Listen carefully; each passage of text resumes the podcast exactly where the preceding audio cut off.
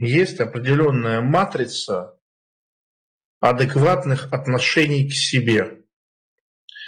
Когда вы эту матрицу нарушаете, э, вы сами, сами себе вредите. Я даже не скажу, что наказываете, вы сами себе вредите. Вот, например, одна из важных вещей. Человек всегда должен мочь найти способ простить себя. Если вы себя не прощаете, вы просто разрушаете себя.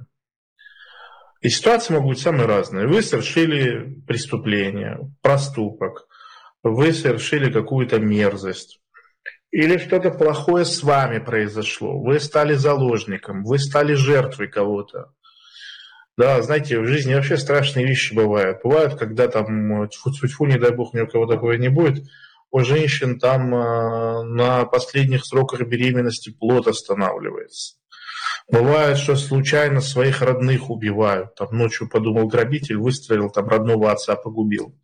В жизни все бывает. Человек должен найти способ простить себя. Особенно, когда речь идет о каких-то вещах, которые ну, не имеют вреда на окружающих, это вообще, вообще никогда не должно даже близко стоять а, каким-то на какой-то повестке дня. Вот, например, я вас прошу, а вы напишите в комментариях, что вы себе не простили бы. Вот убирайте все трагическое, все убийства, все изнасилования. Вот какого себя вы бы не простили? каким вот какое-то у вас качество личности или какую-то социальную роль заняли, или как-то какое-то увлечение, или какое-то вот стремление, каким, какого бы себя вы бы не простили.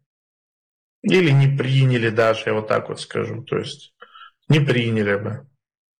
И вот смотрите, как правило, люди пишут ну, какие-то на самом деле логичные вещи. Там, я не принял бы себя слабым, я не принял бы себя там, инвалидом, да, трусом реализованным, издельником. А, дело-то в чем, дорогие друзья?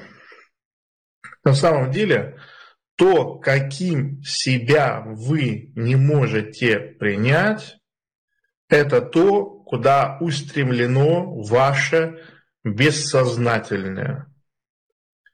По той простой причине, что оно хочет решить внутренний конфликт, как это? Я себя не приму таким, поэтому оно стремится стать таким для того, чтобы обнаружить, что все-таки и таким я себя приму. Вы знаете, есть такой детский способ узнать, любят ли тебя родители. Нагадить, сделать самое что-то плохое, разбить вазу, вот которую, вот это такое очень детское глубокое стремление. И вопрос звучит так, а будешь ли ты любить меня таким? И это то, что мы сами с собой производим.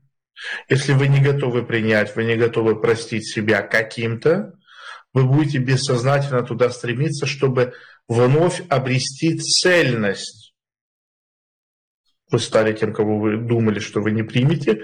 В итоге вы все равно это принимаете и живете с этим дальше. И когда ваши действия направлены в противоположную сторону, вы становитесь обессиленным. То есть осознанные усилия, стремления, действия прикладываются по одному вектору, а бессознательное направлено в противоположную сторону. И человек двигается с очень маленькой скоростью в жизни, потому что он очень уставший. Какое от этого есть лечение? Очень простое. Нужно буквально провести вот мысленный эксперимент а, и сделать вот нечто подобное. Ну, даже если так это будет, ладно, ну что поделать, ладно. Все. Ну что?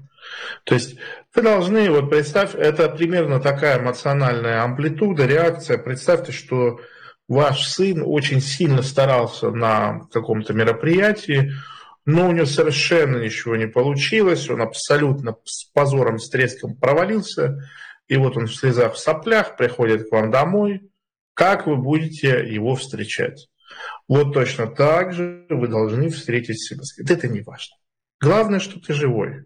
Главное, что все, ты забей, мы это исправим, это нормально, все, все бывает. Не надо.